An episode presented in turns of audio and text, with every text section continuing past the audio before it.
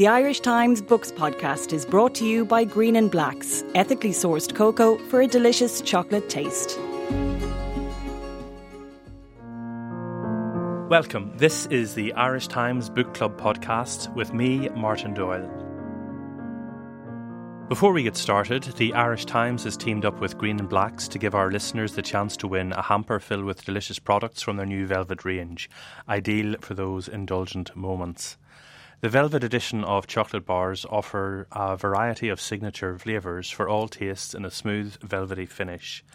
Dark chocolate, but not as you know it.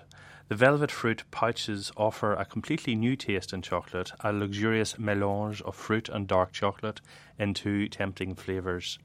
Carefully crafted by expert taste specialists, Green and Blacks invites you to unwind and savour every bite while bringing your taste buds on a heavenly journey. Escape the ordinary with Green and Blacks.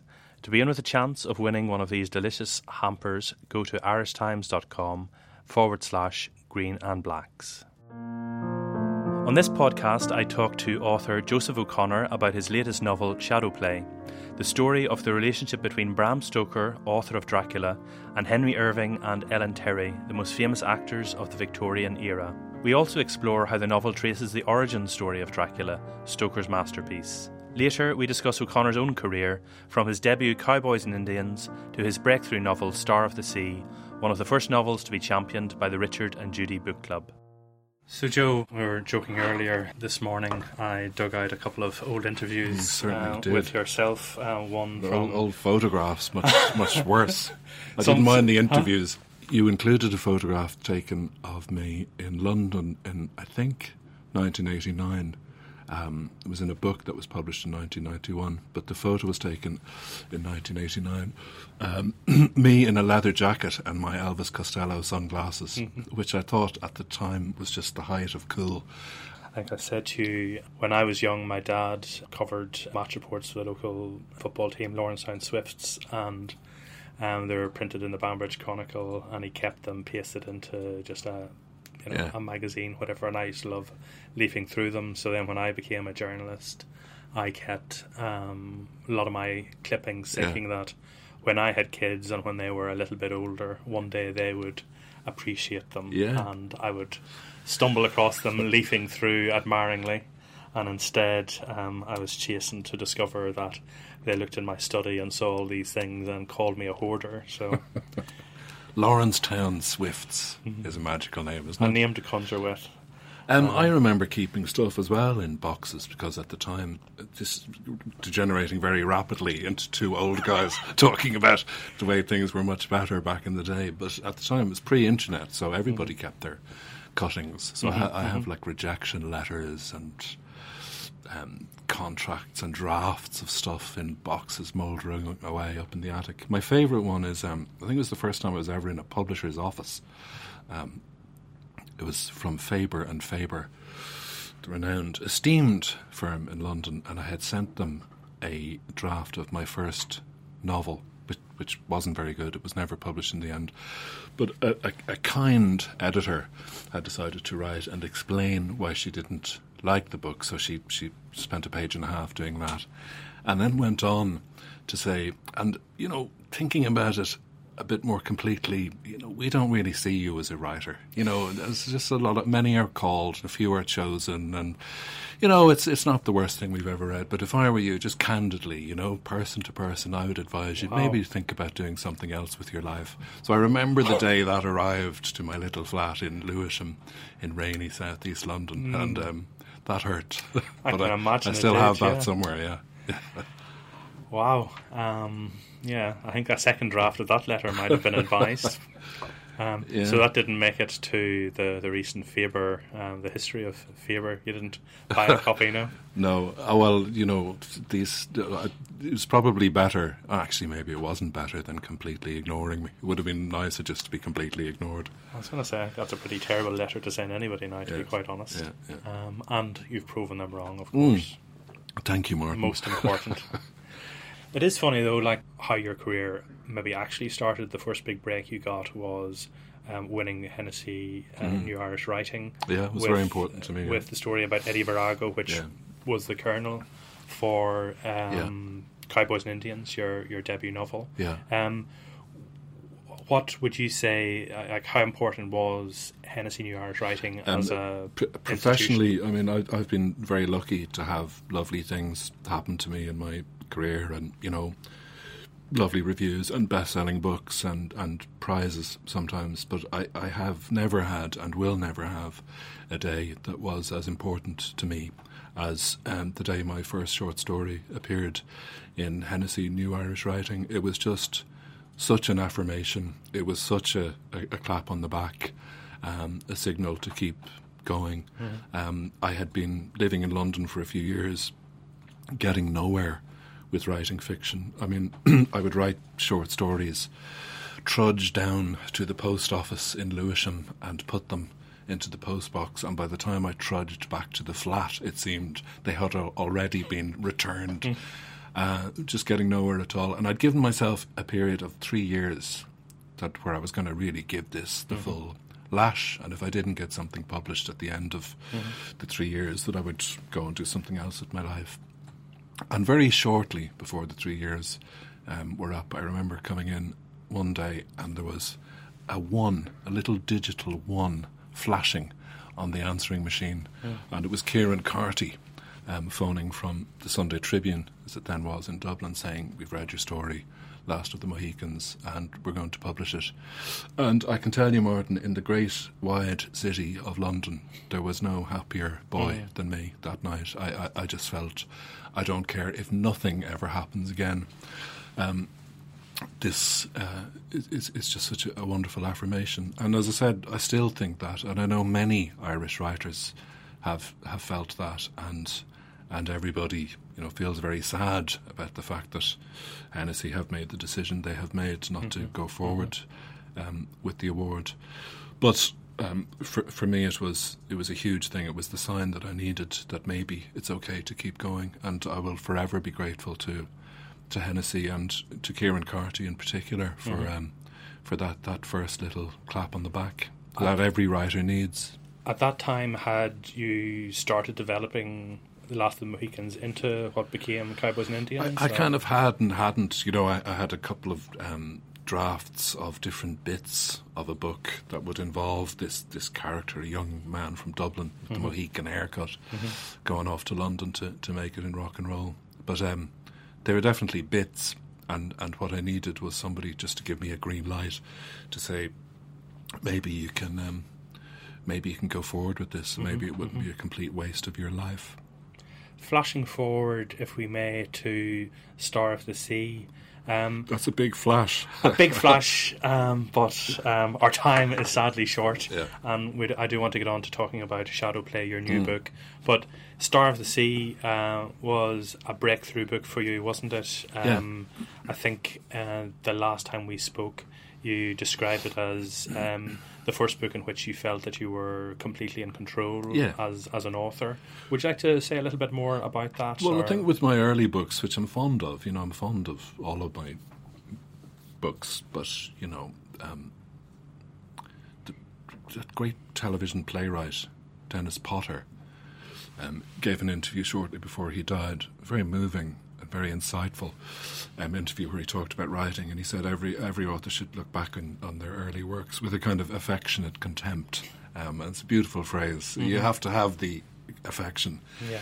but a little grain of contempt too. And I, I think with my first sort of three or four books, I was learning how to write. Mm-hmm. I mean, I did my I did my learning, you know, in public. I did my M A in creative writing by publishing a number of novels, mm-hmm. and I think they all had things to recommend them, and I think they all had problems. And the first time I really felt that um, that I knew what I was doing, that I had the kind of authority that you would expect an author to have. And if you mm-hmm. think of it, the two words come from the same root. You know, we want um, a novelist to be in control of the mm-hmm. story. We want to be slightly behind them. We want to be catching up. We want yeah. the sense that they have been all the way down to the end of the story and have come back to tell us. They know where this is going. Yeah, and the first time I had that was with Star of the Sea, and I think the reason was that I took longer to plan it. Mm-hmm. Um, it was a couple of years probably in the planning planned the architecture of the book very, very carefully.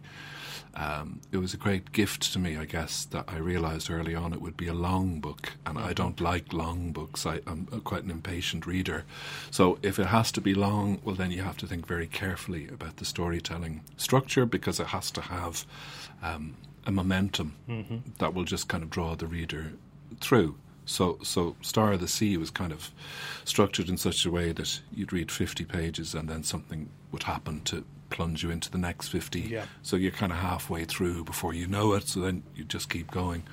So I planned it for a couple of years very carefully, and then I wrote it quite quickly mm-hmm. in a burst of about nine months. So again, I have probably a um, completely absurd theory that prose takes on Uh, the energy at which it's, the, the speed uh, at, at which it's written. Mm-hmm. So so when something is going to be long, I try and write it quickly okay. so that so that it acquires um, some of that kind of propulsiveness, I, I suppose, that you'd want the story to have. Mm-hmm. Um, so so I, I kind of knew what I was doing, and um, the book came out, and I'd never thought that it would be commercially successful. I thought that it would be warmly reviewed, mm-hmm. and... and um, that it might end up on university courses about the Great Irish Famine, and that it might get shortlisted for a thing or two. Um, so its commercial success was, it was a huge surprise. And a lot of that was down to Richard and Judy, would that be fair to say? A lot of it was, yeah, yeah. yeah. I mean, it had just... And a lot of it was down to timing, too. The book had just come out in paperback, and, and it was selling okay. And then mm-hmm. the Richard and Judy thing started. And from memory, I think Star of the Sea was featured in the first week of that show, so it had a huge mm-hmm.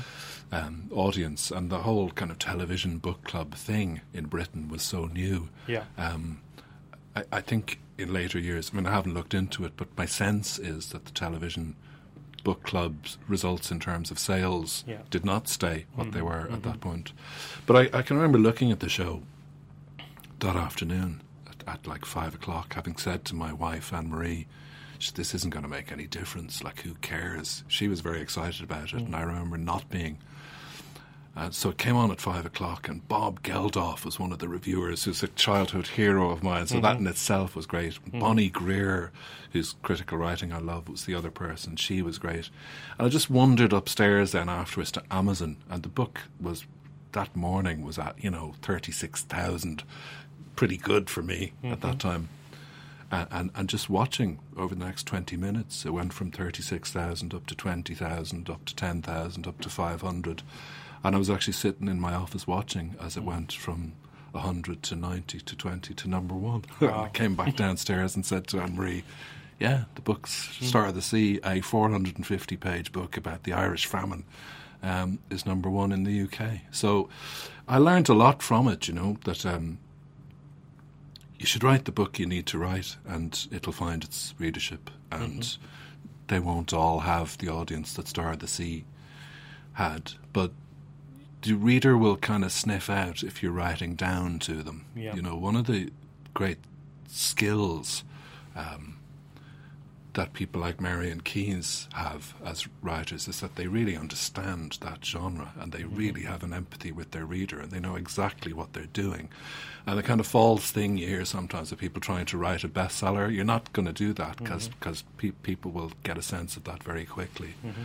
So um, so Star of the Sea, I suppose, gave me the confidence and security and all of those things to, to approach my writing in a in a different way, maybe publish a little bit less often, and, and try and make every novel as good as it could be, you know. Do you still associate it with um, becoming a father? I think you've said before that um, the cycle of life, whatever, like, you know, um, well, rather than the pram and the hall being an impediment, as people have suggested in the past, it was actually an impetus for it was, you. It was a great, great gift to me as a writer. I mean, apart from, obviously, as a as a person, it's a wonderful thing to become a parent. But um, I was writing Star of the Sea when James, my first, our first son, was born. And... Um, you know yourself, everybody listening will know, becoming a parent um, it deepens your stake in the world. The, like, things matter in a way that they didn't before. Everything matters. Mm-hmm. So, like with my early books, as I said, you know, I just kind of dashed them out. And if they got mixed reviews, it didn't particularly bother me because I just write another one. It just doesn't matter. You know, if, Star, if Cowboys and Indians Some people liked it, some people didn't. I just go mm-hmm. home and write another one. But I remember thinking when James was born, um, first of all, that uh, the birth of your children, it's a set of joys, and it's also an intimation of your own mortality, mm-hmm. because yeah. things happen. There's a limit to the number of novels that you're going to write. You know, you're probably not going to write another twenty. Mm-hmm. So I started to think, yeah, I'd like to I'd like to write something that would make a difference, and I'd like to write a book that would be around for a yeah. while. Most books don't mm-hmm. last, but I remember thinking I'd like to write something that that kid would be able to read in twenty years' time, and that his kids would be able to read. And um, so I, I just give it, you know, an extra a drop of my blood. Mm-hmm. And it, it it brought me to a crossroads, I suppose, about writing. I started to think, is this something that you really do care about? Or is it just passing the time? Is mm-hmm. it just wanting to see your name on the cover of a book? Is it just wanting to avoid having another job? And um, and I, I decided because of because of James, no, I'm I'm going to give it the full commitment that I can, whatever happens. Mm-hmm. So it's like a moment of marriage, you know, it's for better or worse then. Um, and and and you you take what you, what fate deals out to you as, as a writer. But I probably wouldn't have done it, and I wouldn't have written that book had it not been for becoming mm-hmm. a parent. You strike me as somebody who maybe thinks um, a lot, maybe more than most writers, about, you know, the writer's role um, in society. I'm I'm thinking maybe of when you did the, the monologues or the essays for, for Drive Time on R T E. That was kind of very public-facing kind of engagement with um, with society or with people. And then I think you've been an influential reviewer over time. You sort of, I think you've reviewed for the Irish Times, say, Lisa McInerney's debut, I think mm-hmm. Sarah Bohm as well. Yeah. Um, this idea of kind of putting a ladder down or of, you know, um, playing a role in the community, if you like. And then most recently, um, perhaps most importantly, as Frank McCord Professor of Creative Writing at University of Limerick. Mm. Would you want to say something about that, about, you know, being a writer, not just being somebody who sits at home and write, writes a book? Yeah, well, I mean, I, I would have no, um, no hesitation about saying that... Uh, Well, I won't put it in general terms. I won't say what writers want. What I want is to have an audience. You know, if you're a storyteller, I think you want to have an audience. So if somebody asks you to write for the radio, that's a whole different audience from writing a novel like Redemption Falls, which is mm-hmm. a very, very literary book, belligerent, belligerently literary, um, um, some would say. So if somebody asks you to do that, then you do it as well as... as well as you can. I mean, the reviewing side of my life, which I don't do very often, I, I would hasten to say um, that the only thing I ever did for, for Sarah Bohm and Lisa McInerney is notice how brilliant they are. But I do think, yeah, I suppose there's a bit of an obligation on you, yeah, if you think there's a young writer out there who's really special mm-hmm. and who's, who's who's got something that other people don't have, I think you should help if you can. If it's if if you help by one percent, mm-hmm. um, then I, then I think you should. I mean, sometimes when I've been asked to, to review a book, which I, I don't really like doing, I don't like reviewing much, but I sometimes do ask myself, God, if I send this back now to Martin Doyle, who's he going to give it to instead of me? You know, and like I have the power, or I might actually be able to help the person, and somebody else m- might might not. So I don't do it often, but I'm very happy to have. Um, just shone a light on mm-hmm, people mm-hmm. whose careers would have been brilliant anyway. Um, and then the teaching side of my life, you know, I, I, I love, I get so much from teaching. I like to be around young writers. I like their energy, and they keep you very fresh. I mean, you mentioned earlier the interview that you sent me this morning um, that was done in nineteen ninety-one. Mm-hmm. I'm reading the words of this young fella saying, you know, the purpose of the novel isn't to entertain or to be beautiful or anything like that. It's to change the world. And I mean, there are moments as a fifty-six-year-old Martin, I don't kind of feel that anymore, you know. But when you're around young writers, yeah. it's just good to be plugged into that sort of energy. And you read stuff that you wouldn't read otherwise because you're reading stuff that um, that they're reading. Um, mm-hmm. I, I like to have colleagues. You know, I've always done other things as well as sit in a room and write novels. I've, I've, as you mentioned, written for the radio. I've written stage plays. I've written film scripts. I think it's good for a writer just to get out of the office mm-hmm. uh, from time to time. It's a slightly unreal way for a grown-up to spend time, yeah. you know, sitting in a room by yeah. yourself, make, at, making stuff a, up. A bit at a remove. Yeah, and, and, you know, you can kind of forget to wash yourself um, and you can forget how to talk to people. Mm. Um, I remember the last time I was in this office, a couple of years ago now, I was probably in the middle of writing that book, mm-hmm. and, and, and I hadn't actually had a meeting with anybody for a couple of weeks. And we had a meeting about something, you mm-hmm. and I. And I remember thinking, geez, I, I actually have to make an effort, mm. like, to make conversation with this person, because I spend a lot of time yeah. in a room mm-hmm. by myself. So I- in Limerick, you know, I'm so fortunate. Like, my one of my most important colleagues is Donal Ryan, mm-hmm. who is, for my money, you know, the consistently, you know, the finest Irish novelist of his generation. And it's just great for me that I get to see Donal. Mm-hmm. Um, Every week I work with Sarah Moore Fitzgerald, the young adult writer. The poet Martin Dyer is, is with us this year. And I, I, it's just a great sense of um, mission and purpose.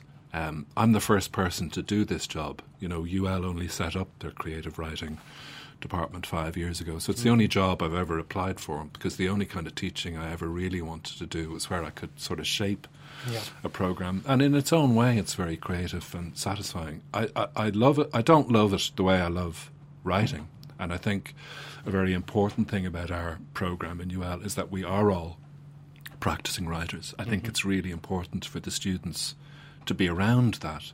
They have got so much from from seeing what happens when Donal is, is finishing proofs. Yeah, and and. and, and sending stuff out and doing interviews and, and you know, all of that. Mm-hmm. Um, over the last year while I've been finishing Shadowplay, it's been great to be able to talk to them about that. So I think there are things about our programme that are that are different, and it's it's it's it's lovely to have it. It gives some structure to your life. Mm-hmm. You know, that's that's the kind of main thing. And it's good not to be thinking about yourself all the time. Green and Black's Velvet Edition range introduces a variety of signature flavours in a smooth, velvety finish. Made with the finest ingredients and ethically sourced cocoa. Choose Green and Black's chocolate and escape the ordinary. And now, Joe, could we hear an excerpt from Shadowplay? Victoria Cottage Hospital, near Deal, Kent, twentieth of February, nineteen oh eight. My dearest Ellen, please excuse this too long delayed response. As you'll gather from the above, I'm afraid I've been not too well. Money worries and the strain of overwork weakened me over this wretched winter until I broke down like an old cab horse on the side of the road. What's good is that they say little permanent damage is done. My poor espoused saint has moved down here from London too, to a little boarding house on the seafront, and comes in on the bus to read to me daily, so we can continue irritating one another contentedly, as only married people can. We enjoy quarrelling about little things like sandwiches and democracy. I'm still able to typewrite, as you see. Last night, I had a dream of you-know-who. He was in Act Three of Hamlet, and somehow you came to me too, like a rumour of trees to a tired bird, and so here I am, late but in earnest. How wonderful to know you are putting together your memoir, and how frightening that prospect will be for untold husbands. You ask if I have anything left in the way of lyceum programmes, costume sketches, drawings, so on. I'm afraid I haven't anything at all in that line of country. Almost everything I had, I stuffed into my reminiscences and then turfed the lot into the British Library once the book was published, apart from a couple of little personal things of no interest or use to anyone. What I do have is the enclosed, a clutch of diary pages and private notes I kept on and off down the years, and had begun working up into a novel somewhat out of my usual style, or perhaps a play, I don't know. Since you appear in the pages yourself, you'll find looking through the ruins a curiosity at any rate, and it might raise a smile or two at the old days of fire and glory, the madness of that time. Much of it is in Pitman shorthand, which I think you know. If you don't, a local girl in the village will, or if there is Miss Miniter's secretarial service near Covent Garden. I can see the street clear as daylight, but can't think of its name. You may remember her. She is in the directory. Some of it is in a code even its maker has forgotten. I wonder what I can have been trying to hide and from whom. Well then, old thing, my treasured friend, it is a holy thought to imagine my words moving through your heart's heart, because then something of me will be joined with something of you, and we will stand in the same rain for a time under the one umbrella. All fond love to you and your family, my dearest golden star, and happy birthday next week, I think. Ever your Bram. Tell me then about Shadowplay. Like, to me, it struck me as having elements of both Star of the Sea in terms of its its structure. It's it's quite a big book, and um, it's not as straightforward one narrative. There's it's drawn from different sources like letters and journals and so forth. Um, but it also reminds me, obviously, very strongly of Ghost Light, mm-hmm. um, which was the the your imagined story of the relationship between Singh and Molly Allgood. Here, uh, Shadowplay, it's a story of Bram Stoker and his relationship with another actress, Ellen Terry, and the actor and theatre impresario Henry Irving. Mm. Let me put it over to you in your own words. Tell me what well, Shadowplay is about. I'll, t- I'll tell you in a minute. I mean, it is. It's interesting that you make those comparisons with Star of the Sea um, and with Ghost Light, uh, because there are actually very specific references um, in the book, which not everyone will spot. But they are, there. There's an interview at one point with the great actor Henry Irving. And mm. It's been conducted by an American journalist whose name is Grantley Dixon, mm. and um, nerds will spot that Grantley Dixon is kind of the central narrator of Star of the Sea. Mm-hmm. Um, then later in the book, it, it's section set in nineteen twelve, Bram Stoker is living in a, uh, a boarding house, I suppose, a nursing home mm-hmm. for for um, people who are um, have fallen a bit on hard times. And that's on a street in London called Brickfields Terrace. And in my mind, it is the same building that Molly Allgood uh, lives in, in um in Ghost Light. So you're okay. a perceptive um, mm. reader, and in my mind, I, I did want to tie the three books together. Um, so Bram Stoker has been with me all my life, um, from when I was six or seven. He's the first Irish author I ever heard of, and he's the first Irish author I loved. And the reason is that um, when I was a young kid, um, my father's parents parents are from Francis Street in the Liberties, mm-hmm. but by the time I was born, they had moved to Keeper Road in Crumlin, and my mother's parents lived on the same road. It was a great pleasure for a young kid. The four of my grandparents lived on the same road, and sometimes in the summers I would go and stay with them for weekends or a week. And my maternal grandmother was a great lover of ghost stories and a great teller of ghost stories. And she loved telling us about um, Marsh's library being haunted. Okay. And that if you walked three times around the Pepper Canister Church, the devil uh, would appear. And she had a great stock of stories set in English stately homes. The Brown Lady of Raynham Hall was one, the first ghost that was ever photographed, as she used to tell us. But my favourite of all of her stories concerned a relative of her own who um, must have been an uncle by marriage or a cousin by marriage.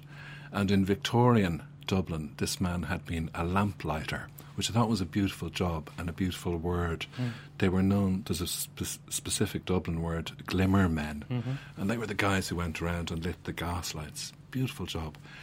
And she used to tell us the story that one night this man, this lamplighter, had been on his beat around the north inner city of Dublin and had paused on Church Street, which is just off the quays, where Saint Mickens Church mm-hmm. is. And he had seen an athletic-looking, prosperous-looking, well-dressed man on the street outside the church, looking up at the steeple. It's mm. not really a steeple, it's more like a, a tower. And assuming he had been lost, he went over and asked, you know, it's a very poor neighbourhood, and he asked if this man was lost. Mm-hmm. And um, they got chatting, and the man said he wasn't lost. He was interested in the church, the fact that there were mummies preserved in the basement, all of that. The two of them got chatting, and according to my grandmother, they exchanged names, and this man said his name was Abraham Stoker, and he worked in Dublin Castle, mm. and he wrote ghost stories, and that was that. And the, my, the, the lamplighter, over the coming years, would see him from time to time. And my grandmother used to love suggesting that the last time um, the lamplighter had seen him was on an April night in nineteen twelve on the same street in um, Dublin, just outside Saint Mickens Church, and that he had then gone home and read the newspaper and seen that Bram Stoker had died in London the previous day. Mm-hmm. So it's a tall mm-hmm. story, yeah. the tallest of the mm-hmm. stories, mm-hmm. but to hear a story like that when you're six or eight kind of makes you feel, wow, I'm connected with this guy mm-hmm. who, whether the story is true or not, did walk the streets um, of Dublin. Mm-hmm. And I, I just was so fascinated with him. As a young teenager, the first kind of fictions that I ever tried to write um, were very influenced by Stoker and were very kind of gothic and, mm-hmm. and all of that. And then the more I looked into his his actual story, the more fascinating he became to me, because Stoker was a person of intense um, privacy. We don't know much about him, and we don't celebrate him in the same way that we celebrate Yeats mm-hmm. and and Wilde and Singh. And the fact that he wasn't interested in Ireland and the cultural revival and all of that. He'd lived in Dublin at such an amazing time of mm-hmm. fervour, yeah. cultural nationalism. But what he wanted to do, a bit like Eddie Virago in mm-hmm. Cowboys and Indians, was get on the boat to London and yeah. be in showbiz. Mm-hmm. So, so that really interested me, that he in some ways was a genuine outsider, a mm-hmm. genuine rebel. So he went to London. He was a theatre manager for most of his life. He worked with this um, tempestuous, mesmeric figure, Henry Irving, the greatest Shakespearean actor of his day, and with Ellen Terry, who uh, was, I suppose, the first acting celebrity, the highest paid woman in England. Um, and the three of them had this amazingly ardent, intense, passionate friendship for which mm-hmm. there is only the word love. Um, so, so I just thought that that story could be the springboard for a novel that would be beautiful and amusing and an adventure in language and mm-hmm, all of mm-hmm. that. But that might say something about about the nature of of love and sexuality mm-hmm. and magic and what happens in the backstage of a theatre. Yeah. And, and everything about Stoker, to me, is, is about that. He he wrote a, a unforgivably long um, memoir of Henry Irving, where he tells us it's like a snowstorm of facts that that Stoker hides in. Mm. Every first night at the Lyceum, he tells you who was there, what was on the menu, the wines, um, what the reviews were like the next day, and then he goes on to the next first night. He never reveals anything so about himself. So the opposite of uh, an author's eye for detail, the telling yeah. detail. Yeah, so that creates, I suppose, all of those all of those silences create a space that's very inviting mm-hmm. for the storyteller. So I would want to emphasise um, it's a work of fiction. I, I've read, mm-hmm. you know, the standard biographies of, of um, Bram Stoker and Henry Irving and Ellen Terry, and, and they're, of course, you know, mentioned in the acknowledgements, and people in search of reliable yep. information, mm-hmm. that's that's where they should go. This this is a novel. It's my take on them. Um, you don't have to have read Dracula at all yeah. um, to, to read Shadowplay. But I, I, I suppose I was just interested in how that um, notion of somebody being in a situation that they're drawn to by instinct, wanting to write the book, always Stoker always wanted to write a book that would be a big success. Mm-hmm. Um, he didn't in his lifetime, which again is, is one of the kind of delicious and inviting ironies for a novelist. Stoker died having not really known much literary success, mm-hmm. Mm-hmm. and it was on, it was only ten years later that the movies discovered Dracula. Um, so so he he ended up writing a novel that everybody in the world would hear of. Mm-hmm. Um, The mo- one of the most immortal characters of all time. Um, few fictional characters really have an afterlife like the Count. Um, so it would be nice to think that Bram is somewhere out there aware of, yep. of what he achieved. Mm-hmm. But it, in some ways it's not really about them, it's about what's going on in the background. Was it always your intention to kind of um, explore the kind of stew of ingredients which would kind of cook in his head, and you, that you could kind of see, you know, th- this was the kind of like the origin story of Dracula, the elements like, say, the Jack the Ripper murders happening in the background, that bloodlust, the tyrannical Henry Irving as a kind of a, the well, lord of the manor sort of thing. Mm, it's an old idea that Irving might have been a prototype um, for Dracula. Mm-hmm. People said it. Um, at the time, I suppose, in truth, what I wanted to do was to both suggest the ingredients that make up the novel and also to question them as mm-hmm. a working novelist myself. I don't think it's as simple as that you see somebody and they become the blueprint for one of your characters.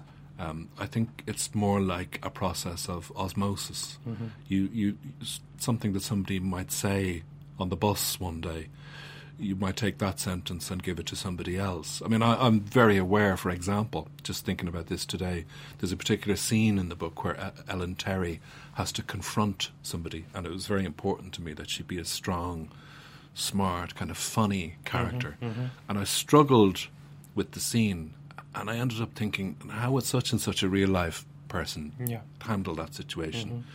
Mm-hmm. How would X handle it? How would Y handle it? And finally I thought, how would Patti Smith handle it?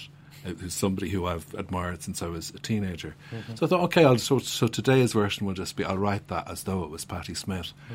And that's the uh, version that I ended up with. So you take bits from all mm-hmm. over the place and you absorb bits that you don't even know about. And I think that's what actually goes into mm-hmm. the stew. So stew is really the wrong word because that would suggest a recipe. Mm-hmm. Um, it's it's more a kind of very random gathering and just being open to the world. And I think that's what Bram was. Mm-hmm. You know, I, he, he strikes me as just somebody who is in the backstage watching and listening mm-hmm. all of the time and not even aware of having a process um, or what the process would be if he had it. I think he he was just open to the mm-hmm. world. How good um, a novel is Dracula itself, in your opinion? Well, I love Dracula. Mm-hmm. Um, it has its moments of kind of clunking self-parody, but um, one of the really striking things about it is um, its modernity. I mean, Stoker was very far from the first person to write a novel that had a vampire in it, but it's so brilliant that he sets the vampire in the world of the reader. I mm-hmm. mean, we, we kind of think mistakenly that Dracula is set in Transylvania, mm-hmm. but in fact, most of it is set in England. Mm-hmm. Dracula is a great novel of England. Um, and Stoker came up with the notion that the vampire is not living in some medieval castle very far away. He's living in an abandoned townhouse on Piccadilly. Mm-hmm. He could be walking past you at any hour of the day or night. He could be in disguise. That's where you're tempted to think some of the ideas about Jack the Ripper came mm-hmm. in. Um, Dracula includes um, telephones, sound recording, blood transfusion, women's magazines. You can see St- Stoker trying to make it absolutely as up-to-date mm-hmm. as possible. So I, I just love um, the modernity of it. And then the style, you know, that kind of epistolary mm-hmm. style is something that's been with me since my novel The Salesman, which mm-hmm. I think is my third um, novel. It's, it's, it's marvellous how Stoker teaches you that uh, you can vary the textures of a book. It doesn't have to be one authorial voice, although you can have that, but you could also have two. You could have newspaper articles, you could have ballads, you could have songs, you can have diaries. Mm-hmm. There's a narrator in this book who's a ghost, who's, whose kind of whole, even grammar and punctuation, is, is very far away from Bram's very meticulous diary keeping. Yep. So he, he was the writer who kind of taught me when I was getting going myself that um, texture uh, in a novel, the music of a novel is is... as important as the as the plot. Mm-hmm. That kind of polyphonic thing of yeah, yeah. That is, that should be an experience almost of um, of sound. It should be like going mm-hmm, to a concert, mm-hmm, and and some moments are um, guitar solos, and some moments are silence, mm-hmm, and some are symphony orchestra. But use them all. You know, yeah. Don't restrict yourself to mm-hmm, one voice mm-hmm, when mm-hmm. you could do all of these things. So I think I really learned that from Stoker. There's some very funny passages in the novel, actually. Um, took a photograph earlier on of this one where um, Stoker goes to see Irving, and Irving says something along the lines of, you know, there is a presence that I sense with you, he wishes you yeah. to be gone, or something. Yeah. Um, does that come naturally to you, or does that kind of, is that something that you need to sort of work in, if you like, um, when you're when you're writing those kind of maybe comic riffs or whatever? Um, I think, well, I always try and have some comedy in a book. I mean, it depends. I mean, even in Star of the Sea, which is a very dark book, yeah. there's a sequence where Pius Mulvey runs away to London, and it's very colourful and clamorous and, and noisy, and some funny things happen to him. Um, it's just an attempt to use the full register. I guess with this book, it's also that um, there's something kind of preposterous and ponderous um, about the Gothic. You know, the sort of there is a standard issue Gothic Victorian London novel mm. that is going to have fog, and it's going to have the Ripper. Mm-hmm. Uh, uh, and if there's a way to kind of puncture that Subvert a bit, it, yeah. yeah, that the characters almost know um, how ridiculous the mm-hmm, situation mm-hmm. is sometimes. There's a scene where Bram has to go and talk to Henry Irving in the dressing room the first night. It's Hamlet, and the theatre is full, and all this work has gone into it. And Irving has decided at the last minute that he doesn't want to go on. He's been mm-hmm. having strange visions, and. Um, Bram remarks on how appropriately Gothic this is, and he says the lightning was flickering outside like the bastard's ingratitude. So so it was just to say, look, to the reader, okay, we're going to play this little game. We're going to mm. believe in the Gothic yeah. thing, but at the same time yeah. have some gentle mm-hmm. um, fun with it as well. Uh, and also, it was just kind of dictated by the characters. I wanted Ellen Terry to be funny. I mm-hmm. wanted her to be able to um, take the piss out of Irving being so kind of preposterous. Mm-hmm. And my experience of actors who, who I've been fortunate enough to work with a few times myself over the years, they are witty and they are mm-hmm. um, performative in how they talk. Yeah. And, and, and th- there's a kind of camp and a humour um, that can be um, very mischievous and very very funny and also very consoling and uplifting mm-hmm, at other mm-hmm, times. Mm-hmm. So it's, it's just always to try and find the particular way that characters in a book talk. And... Um, that's how the three of them mm-hmm. presented themselves to me.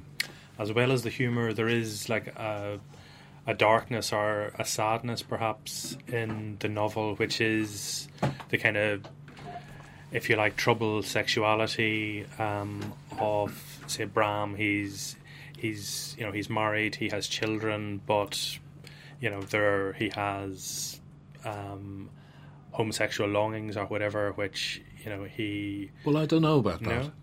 No, I mean, my. D- d- I had a list of sort of words that I wouldn't include in the book, and um, I'm just interested in that phrase about the love that dare not speak its name. You know, I think one of the interesting things about the world of the three characters at the time is that they love Ellen Terry, Bram, and Henry Irving, that they had this very ardent, intense love that they didn't feel a need to label, and that we don't know much about. And my sense, I could be completely wrong, mm-hmm. my sense of their view of sexuality is that sexuality is a kind of omniscient uh, or omnipresent um, mm. current. It's a bit like radio waves. Mm-hmm. I was going to say sexuality is it's, it's a bit like broadband, except that you know that would that would suggest that sexuality in certain parts of rural Ireland is only intermittently available. Mm-hmm. Um, but that um, a current of sexuality runs between people almost all of the time, so that a smile could be sexual, mm-hmm. a conversation about the weather could be sexual. But there's a moment in the book where Bram says to one of the younger characters who is gay that l- love is a lot more than who puts what where, mm-hmm. you know. And I think that that's my notion of, of, of the three of them, that um, they were just able to plug into that mm-hmm. current and didn't particularly feel a, a, a reason to call it something. Mm-hmm. And, and in some ways, you know, I noticed this when I was researching Redemption Falls, which is a novel set during the American Civil War. Relationships between men, I think, were, were a bit more open mm-hmm, at that time mm-hmm. than they became subsequently. There are very striking photographs of American Civil War soldiers mm-hmm. about to go into battle with their arms around each other or holding hands. Mm-hmm. Um, I think men were capable of expressing um, tenderness and concern and love mm-hmm. for, for each other, um, and nobody got too hung up about it.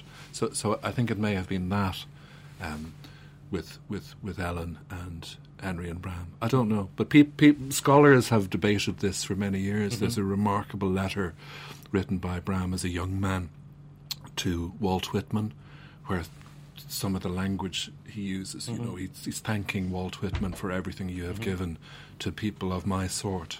Yeah. And I felt I was alone, mm. and when I read your work, I could mm-hmm. see that I wasn't. Um, so, so we we, we just don't, we don't know. And there but is a scene in the novel where he's warned off by a policeman from visiting um, a club in Soho. Visiting, you know? Yeah. But sure, we've all been to a gay bar in Soho, Martin. I'm sure mm-hmm. you have yourself over the years. Well, I've been turned away from one for. Um, trying to get a late drink on a Friday night because... Madame Jojo's, I no, think. I think it was in Hammersmith, actually, yeah. but um, no matter. Yeah, so, um, I mean, that was my, my notion, was just that, um, that that the three of them looked at sexuality in a different way to mm-hmm. other people. Mm-hmm. Hence the title, I suppose, that it's it's more about what's happening in the shadows than what's happening in the full glow of the limelight. Mm-hmm. So it's not about what we call something, it's about love. Were there, like I think you've said before, that when you're working on a historical novel, you do the research and then you put it away in a drawer and then you allow your imagination free rein. Mm. And I just wonder, when you were doing the research, were there things that you discovered that, I don't know, fascinated you or whatever? Like I think I remember with Ghost Light, there was the fact that, say, Molly Allgood had appeared in Hitchcock's uh, first talkie, um, Juno and the Paycock. Um, but there's no room for that in in yeah. the novel. Yeah. And maybe likewise with this one here, I just wondered, were there things that you discovered about Bram Stoker that, you know, could have made it, but for whatever reason didn't didn't fit the probably the lots of them. Um, probably lots of them that mainly have to do with the afterlife of of the book. You know, mm-hmm. I I I, th- I think it's really fascinating that, you know, ten years after Stoker's death, mm-hmm. um, it's a German film company that discovered this forgotten novel by some Irish guy. They probably mm-hmm. thought he was an English guy, mm-hmm. um, Dracula, and they film it as Nosferatu, and they think no one will ever find out because mm-hmm. um, it's been so forgotten. And unfortunately for them, um, it hasn't been forgotten by everyone, because um, this amazing woman, um, Florence Balcom, to whom Bram was married, mm-hmm. um, still very much alive, and she just makes it her mission mm-hmm. for the rest of her life to be an absolute pain in the arse um, to these people who've pirated her husband's book, and she drags them through the courts and mm-hmm. wins mm-hmm. and establishes mm-hmm. very important principles of copyright that yeah. still um, exist. So she was a very interesting person to yeah. find out about. Mm-hmm. A remarkable woman in her own right. Um, as a young woman, she had been engaged to Oscar Wilde. Um, And when the relationship broke up, uh, Wilde's parting gift to her, um, rather piquantly for Dracula fans, was a crucifix. So so Wilde is in the background of her life and his. Mm-hmm. Um, so that was an interesting thing to discover, but had to be kind of kept to a minimum. Yep. I suppose one of the most interesting real-life things has to do with the whole... Um, there's a subplot running through the book which is to do with copyright. I'm making this sound really knuckle-grippingly exciting, I know. Um, thrilling stuff. Yeah. Um, at the time, you couldn't copyright a novel. You could only copyright a stage play. Yeah. And so none of Stoker's early works were copyrighted. Mm-hmm. Um, and there's kind of, you know, married couples sometimes have a recurring tiff, and the recurring tiff in this book is Missus Stoker saying, geez, you want to go and copyright those books. So mm-hmm. finally, with Dracula... he decides, okay, I'm going to copyright this, and the only way you can do it mm-hmm. is to perform a stage version yeah. of the of the novel. Mm-hmm. So Bram, you know, tears out pages from the galleys. I think these were recently discovered. Mm-hmm. Um, pastes them together. It's kind of eleven o'clock on a Monday morning at the Lyceum Theatre. Yeah. The actors haven't rehearsed. There's no scenery. There's no lighting. The cleaning ladies mm-hmm. are kind of around the place, and the carpenters in the middle of it all. This great masterpiece of world literature is about to be copyrighted yeah. and nobody even knows, including mm-hmm. the poor author himself. So I would have loved to be in the Lyceum Theatre mm-hmm. mm-hmm. um, that morning. So that was a fascinating real-life thing to just discover and mm-hmm. play with. Mm-hmm. Mm-hmm. You told me once that um, when you're writing, you have the reader in the room with you, and sometimes you please them and give them what they want, and sometimes you play with them and misdirect them or or take it somewhere else. Yeah. Um, could you give me an example in Shadowplay of of how you uh, dealt with the reader or had the reader in mind. As well, you like I could. I could, but I might resist the temptation to, because then the reader would know um, what I was doing. But, that is fair but, enough. But, but, but certainly um, there, there, are, there are some passages that have to do with A, a period in London when the Ripper is active, mm-hmm. um, when the re- the reader is being sent a particular way mm-hmm. that I want them to go, uh, and and um, they might or might not twig what's what's actually happening. Mm-hmm. Mm-hmm. But um, but no, far from that. Thank you, Joe. You've been too reasonable up until now. Um, you admitted having a crush on Molly Allgood, um, Singh's mm. actress lover in Ghost Light. I just wondered how chaste were your feelings um, for Ellen Terry on this occasion? Um, I think my my sense is that everybody who ever met Ellen Terry fell head over heels mm-hmm. in love with her um, for a week. so, um, and and I'm sure I I, I may have been similarly um, smitten. I mean, she's an incredibly impressive woman, and from a writer's point of view, just such a relief and a joy to write about a woman in Victorian England who, who has money and power and influence, and it kind of matters what she thinks, and she has the first motor car mm-hmm. and, and she has a house in the country and a flat in London and all of that. She's very, very far from a kind of received notions of what a Victorian woman character was like, and, and she just she brought the book to life, really. I mean mm-hmm. the book started its life as about the two lads, yeah. um and I wrote a radio play called The Vampire Man, which is about that relationship a few years ago for the mm-hmm, B B C. Mm-hmm. And it was grand, you know, it was fine. But I, I, when it came to writing the novel, as soon as Ellen arrived, there's a bit early on in the book where she starts to comment on the action. I just felt this kind of crackle of electricity going through, and the crackle of possibility mm-hmm. that maybe everything the two guys are doing, all the kind of blokish stuff that they're doing, can be undercut by this other voice, and that the energy of the three voices together kind of clashing against each other would really cause the sparks mm-hmm, mm-hmm. to fly. So I, I owe the book to Ellen Terry, really. You know, yeah. it, it wouldn't be the book it is. Um, Changes a bit maybe from The Dresser to Jules et Jim or something like that? Or? Um, yeah, I guess. I, I wouldn't now. I, I, I just want to avoid categorising sure. too, too much. But um, it's... Uh, to me, she's a very central presence in the book, and the coda at the end of the book is kind of told pretty much from her point of view. Mm-hmm, mm-hmm. It's very important to me, um, her reframing of the story. Mm-hmm. What about the epigraph at the, the start of the book that's by Ellen Terry's son, mm. um, which I'm paraphrasing, but essentially, in every being who lives, there is a second self, very little known to anyone, the best part of you, your secret self. Mm. Um, would you like to say a little bit about why you chose that as uh, the epigraph for Shadowplay? Well, first of all, I think it's the key to the book. I think that what Bram is doing all the way through the book is discovering another self. Mm-hmm. It's a great trope of Victorian literature, and people had great unease about it, of course. It's Doctor Jekyll and Mister Hyde and the, the picture of Dorian Gray, all of that. But I think actually the reason we have storytelling, the reason we write or read, is that we know we contain other selves, and just to contain oneself gets very tiring. Mm-hmm. It's, it's very exhausting being us sometimes. You know, you've got to put down the weight of being us. And through fiction, you get to have that kind of very radical adventure of seeing the world through the eyes of somebody else. Mm-hmm. Um, so, to me, it's just a notion of um, fealty and respect for that idea that we contain ourselves. If we didn't, life would be mm-hmm. really unbearable. Mm-hmm. There's a beautiful sentence in Ulysses, and again, I'm, like yourself, I'm paraphrasing, but it's something like... Um, every life is in many days.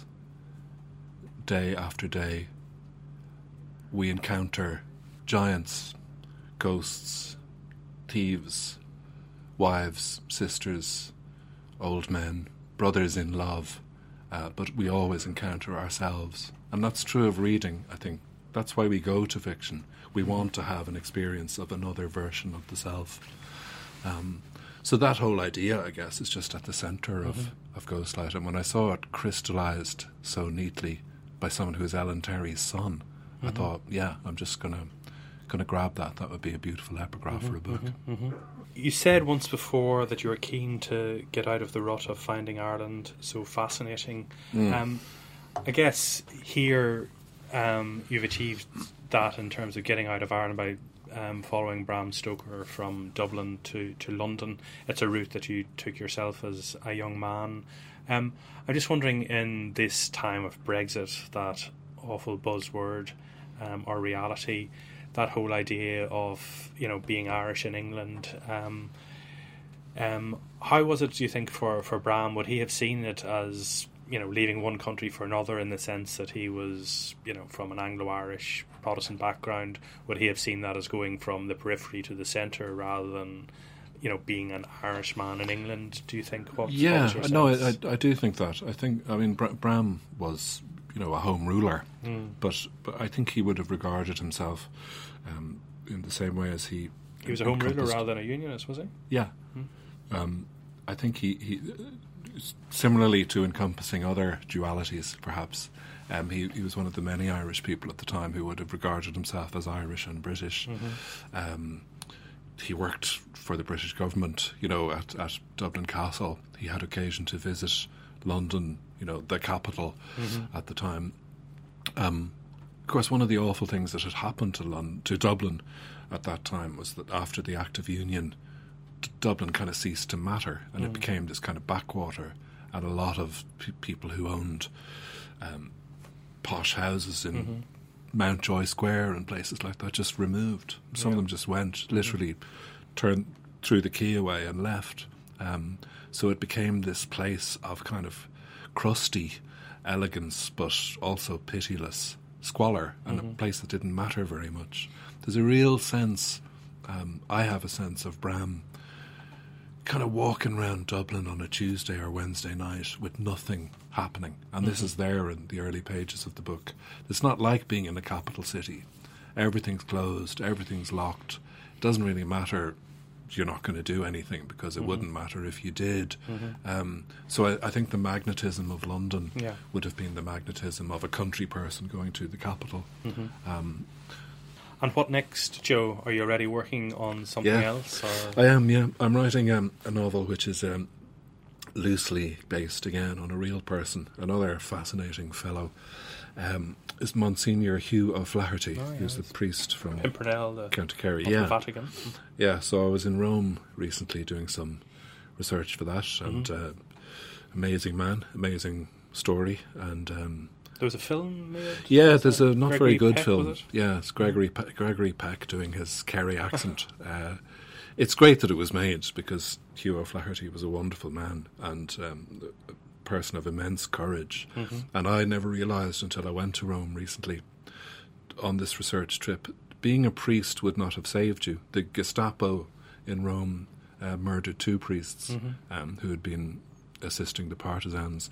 So he had immense kind of personal... moral courage, um, and was just a very likeable man in other ways. He loved uh, playing golf and going mm-hmm. to the opera, and, you know, wasn't a crusader in that sense, but just quietly, people reckon, saved um, six or seven thousand lives uh, during the Second World War, and then went back to live in Kerry. Mm-hmm. And I just have his kind of voice in my head at the moment, right at this moment, telling me to shut up and not say anything more about it.